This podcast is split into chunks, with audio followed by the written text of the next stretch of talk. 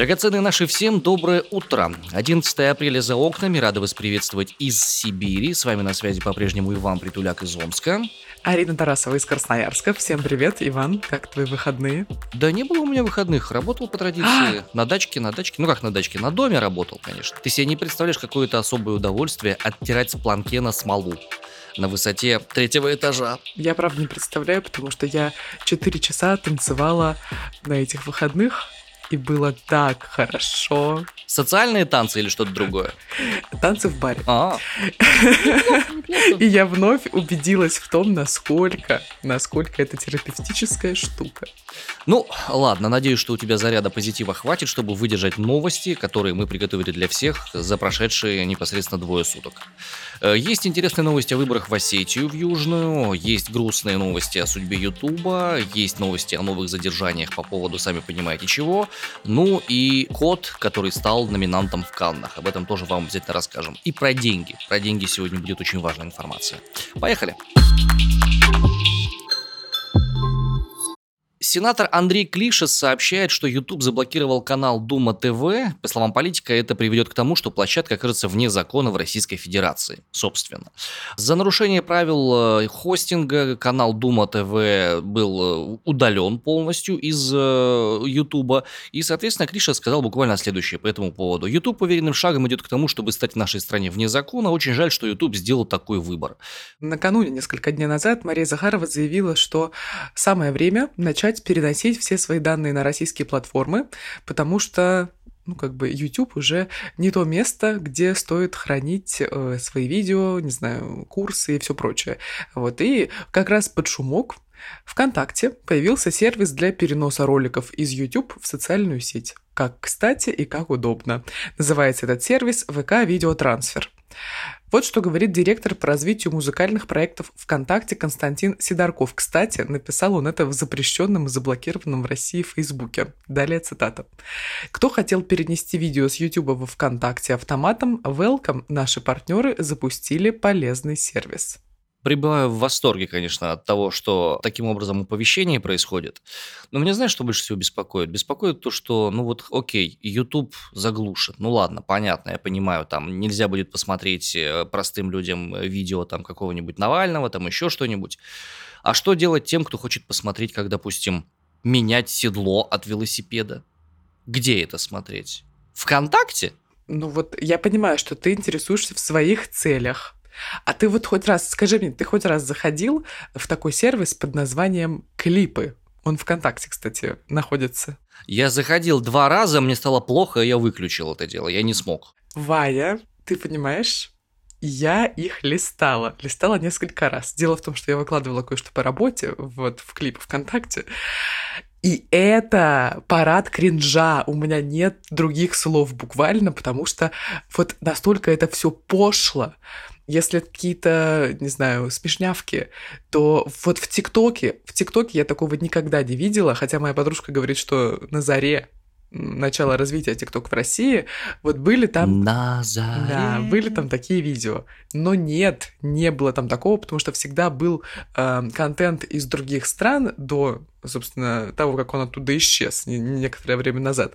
И была какая-то альтернатива, и лента прекрасно настраивалась под пользователя. Если там я смотрела видео красивые, атмосферные, снятые где-то в путешествиях, то мне в основном показывали их клипы ВКонтакте. Я считаю, нужно отменить, заканцелить и вообще, чтобы их не существовало. Это просто что-то ужасное.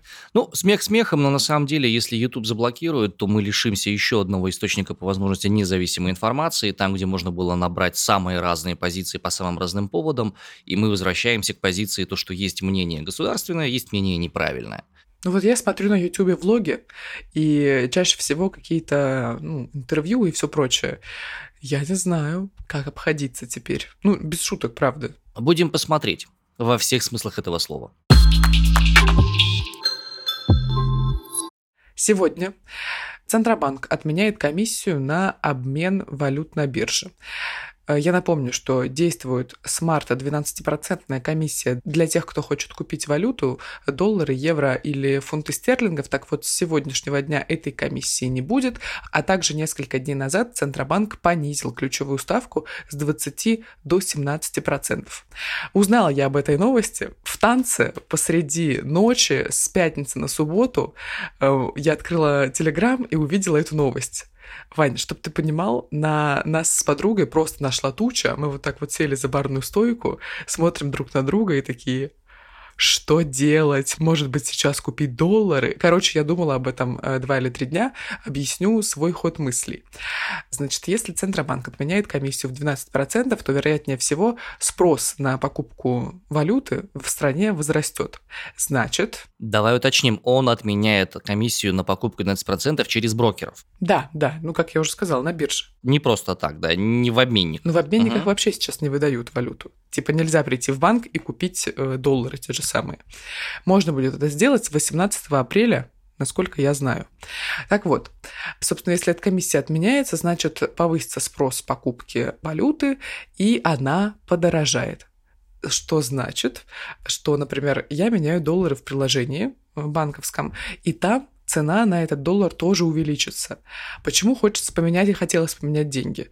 Потому что хочется э, спасти их от обесценивания, и чтобы, если вдруг что, я на свои накопления вместо там условно э, какой-нибудь э, машины, недвижимости или там какой-нибудь, в общем, большой покупки, я не хочу пойти и купить бутылку масла.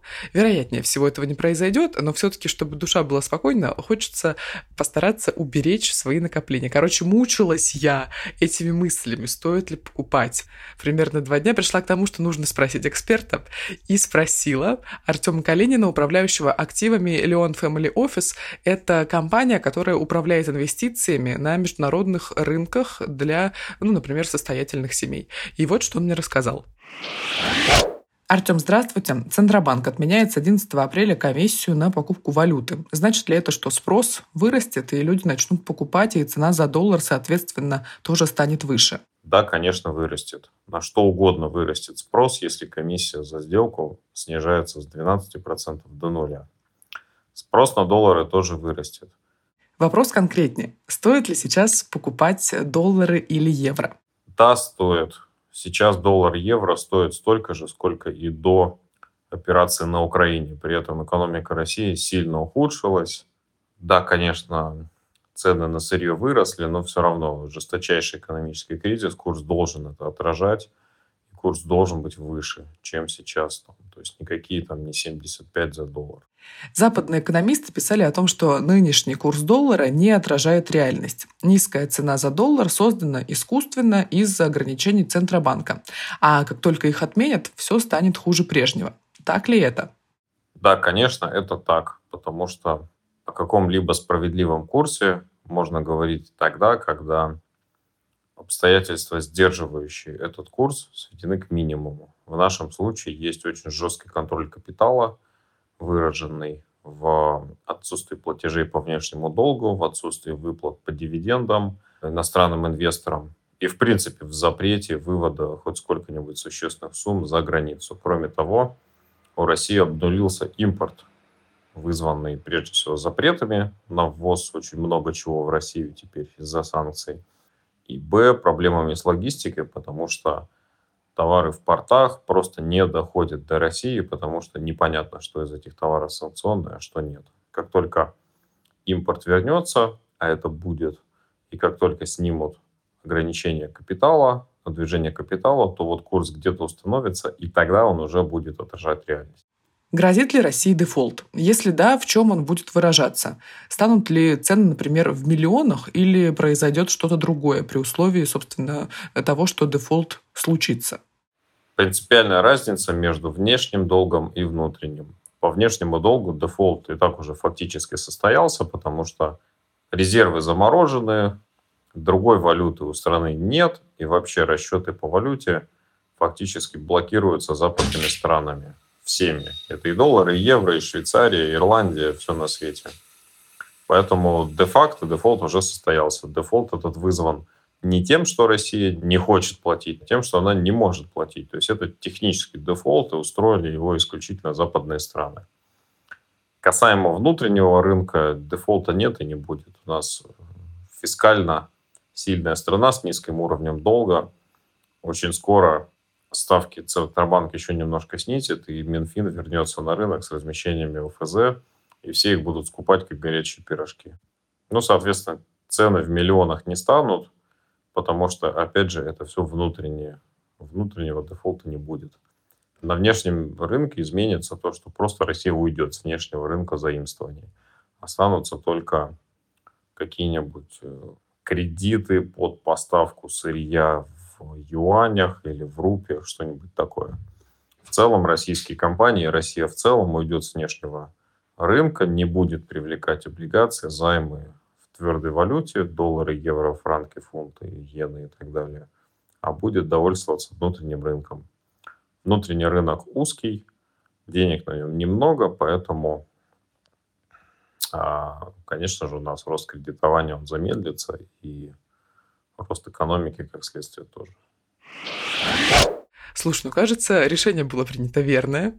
Э, никого ни к чему не призывают, исключительно были вот э, мои размышления на выходных и ответы на вопросы, которые волнуют меня, и, вероятнее всего, еще какое-то количество людей от э, нашего эксперта. Я рада, что я их получила. Моя душа спокойна.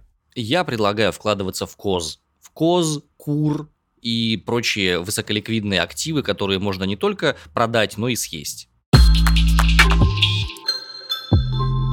Международную ситуацию очень интересным образом разбавляют новости из Южной Осетии. Когда я готовился к этому выпуску, я так с э, легким ужасом смотрел на всю на эту историю, потому что опасался, что ну все, сейчас там у них выборы президента пройдут, начнется присоединение опять Южной Осетии к Северной Осетии, точнее к Российской Федерации.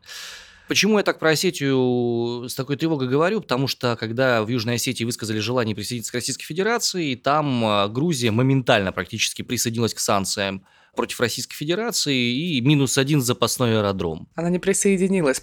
Президентка Саламе Зурбишвили каналу CNN сказала, что она собирается тоже присоединиться к экономическим санкциям против России, но потом, спустя несколько дней, в итоге выяснилось, что ничего не будет происходить, потому что также один из представителей властей сказал, что санкций не будет со стороны Грузии, а присоединяться к этому. В общем, ситуация сложная, двойственная, местами даже тройственная, но факты заключаются в следующем. Сейчас в Южной Осетии проходят выборы президента. А, Анатолий Бибилов, а, это тот самый человек, который действующий президент, который говорил про то, что давайте присоединяться, все будет круто. Он, по данным экзит-полов, обработано порядка 80%, он набрал 42,5%. И уступает лидеру партии Ныхас Алану Гаглоеву который набрал, соответственно, 43,5%. Что мы о нем знаем? О нем мы знаем очень немного. Знаем мы о нем то, что он э, считает, что муссирование идеи о вступлении республики в состав России сейчас не идет на пользу вообще никому, в первую очередь не идет на пользу Москве. И он сказал, что давайте мы сначала разберемся с выборами нашими, а потом будем уже все эти моменты дальнейшие там на референдумах определять. Пока давайте не будем лишний раз суетиться. То есть он допускает, что референдум все-таки будет. Он допускает то, что референдум будет, но референдум будет, как он говорит, независимым и будет как бы смотреться ситуация, и, и э, он не хочет повышать напряжение между Грузией и Россией и так далее, и так далее, и так далее. Что для нас означает эта новость? Означает новость, что будет второй тур выборов второй тур выборов, и будет он 24 апреля. Ох, как не скоро. А, ну, где-то в этих вот числах, да. Следовательно, пока 24 апреля не наступило, то всякие вопросики по поводу референдума и присоединения или не присоединения Южной Осетии, они остаются подвешенными и открытыми. Во Франции. Любопытная ситуация во Франции происходит, если мы о выборах заговорили. Лидирует там Эммануэль Макрон, и его главная, главная соперница Мари Ле Пен, у нее чуть меньше голосов, чем набрал Эммануэль Макрон. По данным Exit Polls, за Макрона проголосовало чуть больше 28%, а его соперница Марин Ле Пен э, набирает пока что 23,3% голосов. Марин Ле Пен выступает за выход Франции из Евросоюза, за дружбу с Россией и за все прочее. Никого у меня нет в фаворитах, я такой мирный наблюдатель. У меня Макрон вызывает очень большое сочувствие, потому что уж сколько-сколько он разговаривал с нашим президентом. По-моему, так никто с ним так долго не разговаривал. Обожаю, обожаю эти мемы про разговоры по телефону, но для меня было очень странно, что Эммануэль Макрон буквально в последние дни, а то, э, по-моему, даже и в последний день вступил в эту президентскую гонку. Это было немного странно, потому что у меня был первый вопрос, почему он сделал этого раньше, если были такие намерения и планы. А, ну и второй вопрос, собственно, он продолжает первый. Какие у него, собственно, вообще планы, если он вступает в президентскую гонку в последние дни? Оставим эти вопросы подвешенными в воздухе.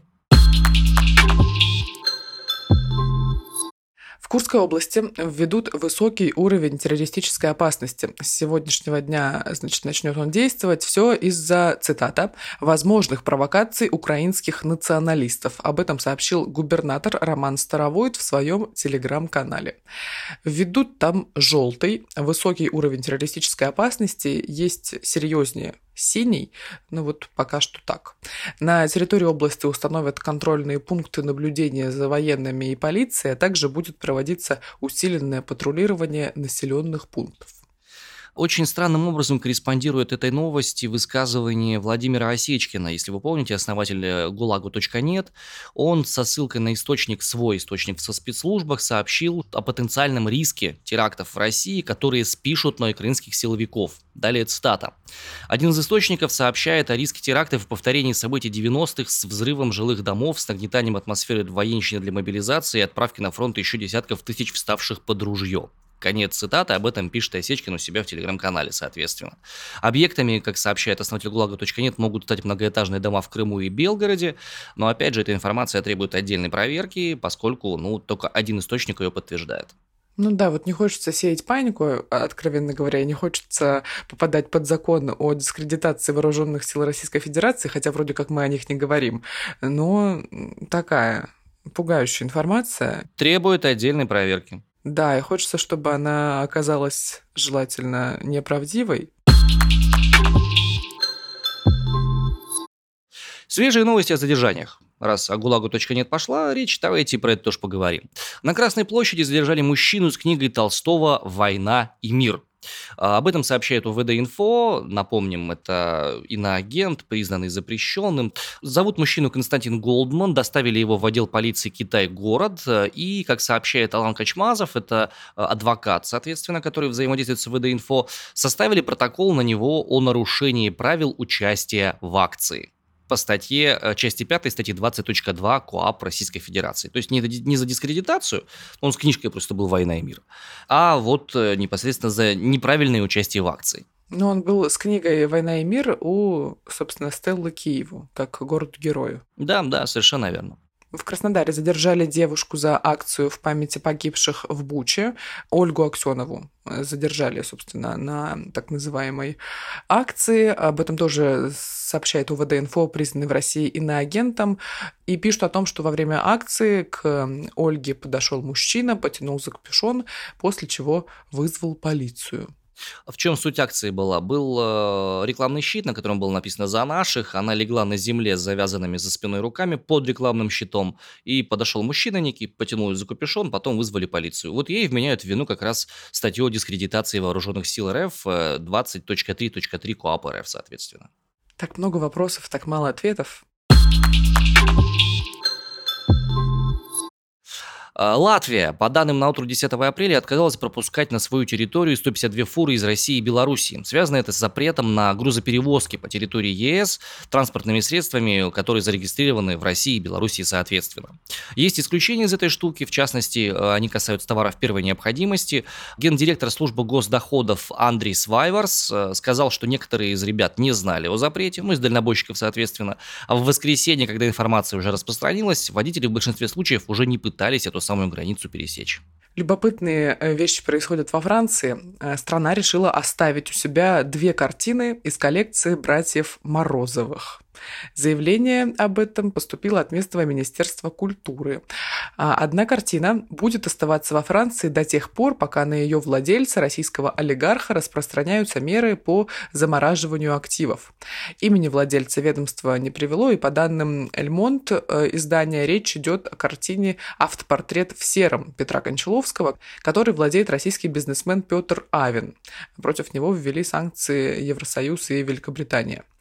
Еще одна картина «Портрет Маргариты Морозовой», написанная Валентином Серовым, тоже судя по всему, остается во Франции. Она принадлежит Днепропетровскому музею изобретательных искусств на Украине и останется во Франции по просьбе украинских властей, э, пока не появится возможность ее безопасно вернуть уточняют, собственно, вот французские медиа.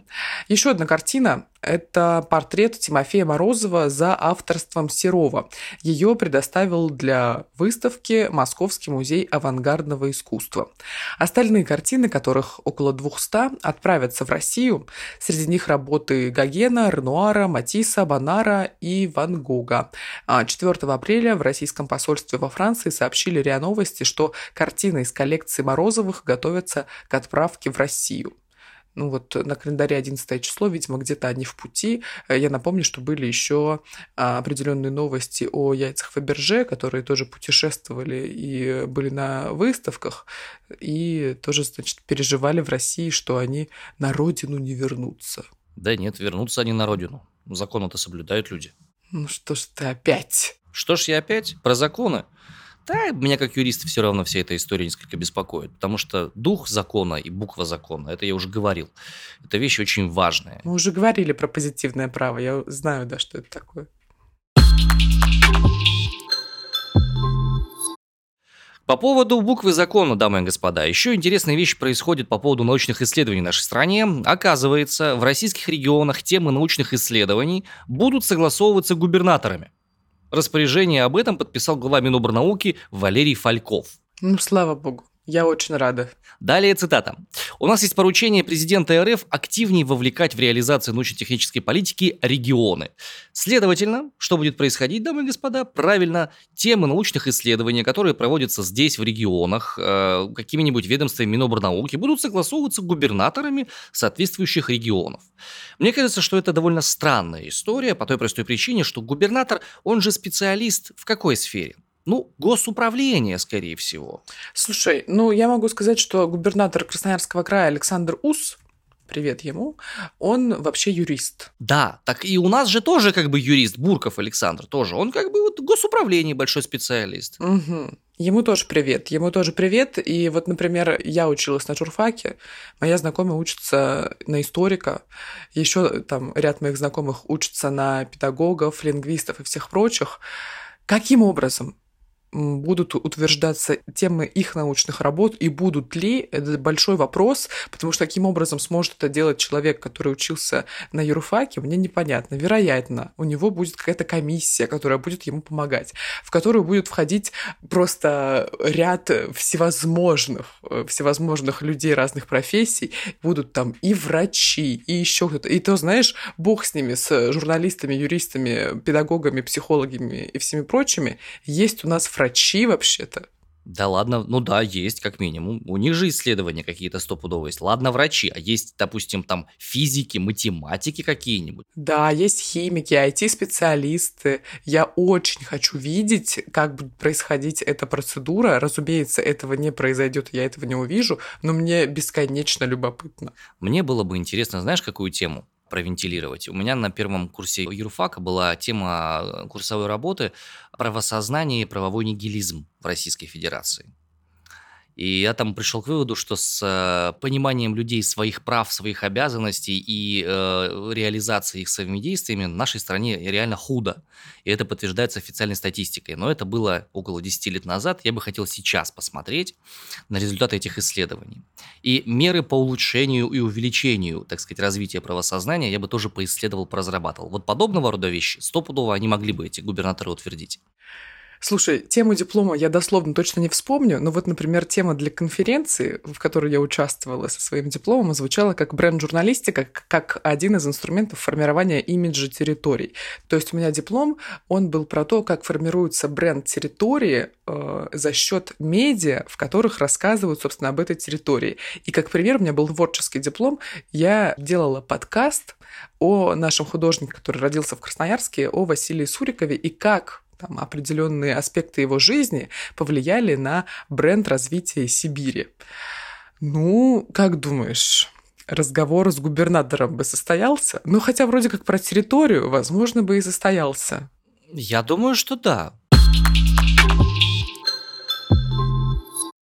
Замечательного кота Степана из Украины номинировали на премию в Каннах. Вы наверняка его видели. Это такой грустный, серьезный кот. Максимально похожий на человека. Он сидит за столом, немножко на него опершись своим пушистым локтем. И чаще всего перед ним стоит бокальчик чего-нибудь, коктейля, бокал вина или что-нибудь такое. И Степан очень грустный. Так вот, его номинировали на премию инфлюенсеров и блогеров. World Influencers and Bloggers Awards 2022 пройдет эта премия в Каннах. Об этом сообщила хозяйка питомца а, в своем инстаграме, который признан в России экстремистским и запрещен. Церемония награждения пройдет с 18 по 19 мая. Деньги, вырученные из билетов на мероприятие, отправят на благотворительность. Кот Степан как я уже сказала, прославился в сети своими миниатюрами, в которых он грустно сидит с бокалом вина или коктейлем под шансон. Вот такая история. Мировое признание ждет кота Степана. Ну, надеемся, что у него все будет хорошо.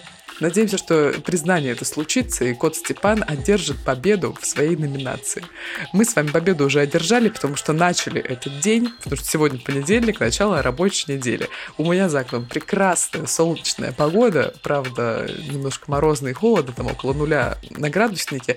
Надеюсь, у вас теплее, и надеюсь, что тоже солнце, потому что весна в своем самом разгаре, почти что середина, середина сезона, 11 апреля, мы с Иваном радуемся новой встрече, я надеюсь. Да, да, да, я очень рад. Сильно. Он зевал, чтобы вы понимали на этих словах. Так вот, э, мы тут радуемся новой встрече и тому, что впереди целая неделя э, записи нашего любимого подкаста «Осторожное утро». Подписывайтесь на нас на всех подкаст-площадках. Apple подкасты, Google подкасты, Яндекс Музыка, Castbox и все прочие. Любая площадка, на которой вы нас слушаете. YouTube в том числе, пока, собственно, он работает в России. Но если перестанет, мы никуда не исчезнем. У нас мы есть ВКонтакте, и вообще в любой социальной сети мы есть. Э, называемся мы там «Осторожно, подкасты». Так что приходите, подписывайтесь, и на нас с Иваном тоже можно. Любим, целуем. До свидания. Пока.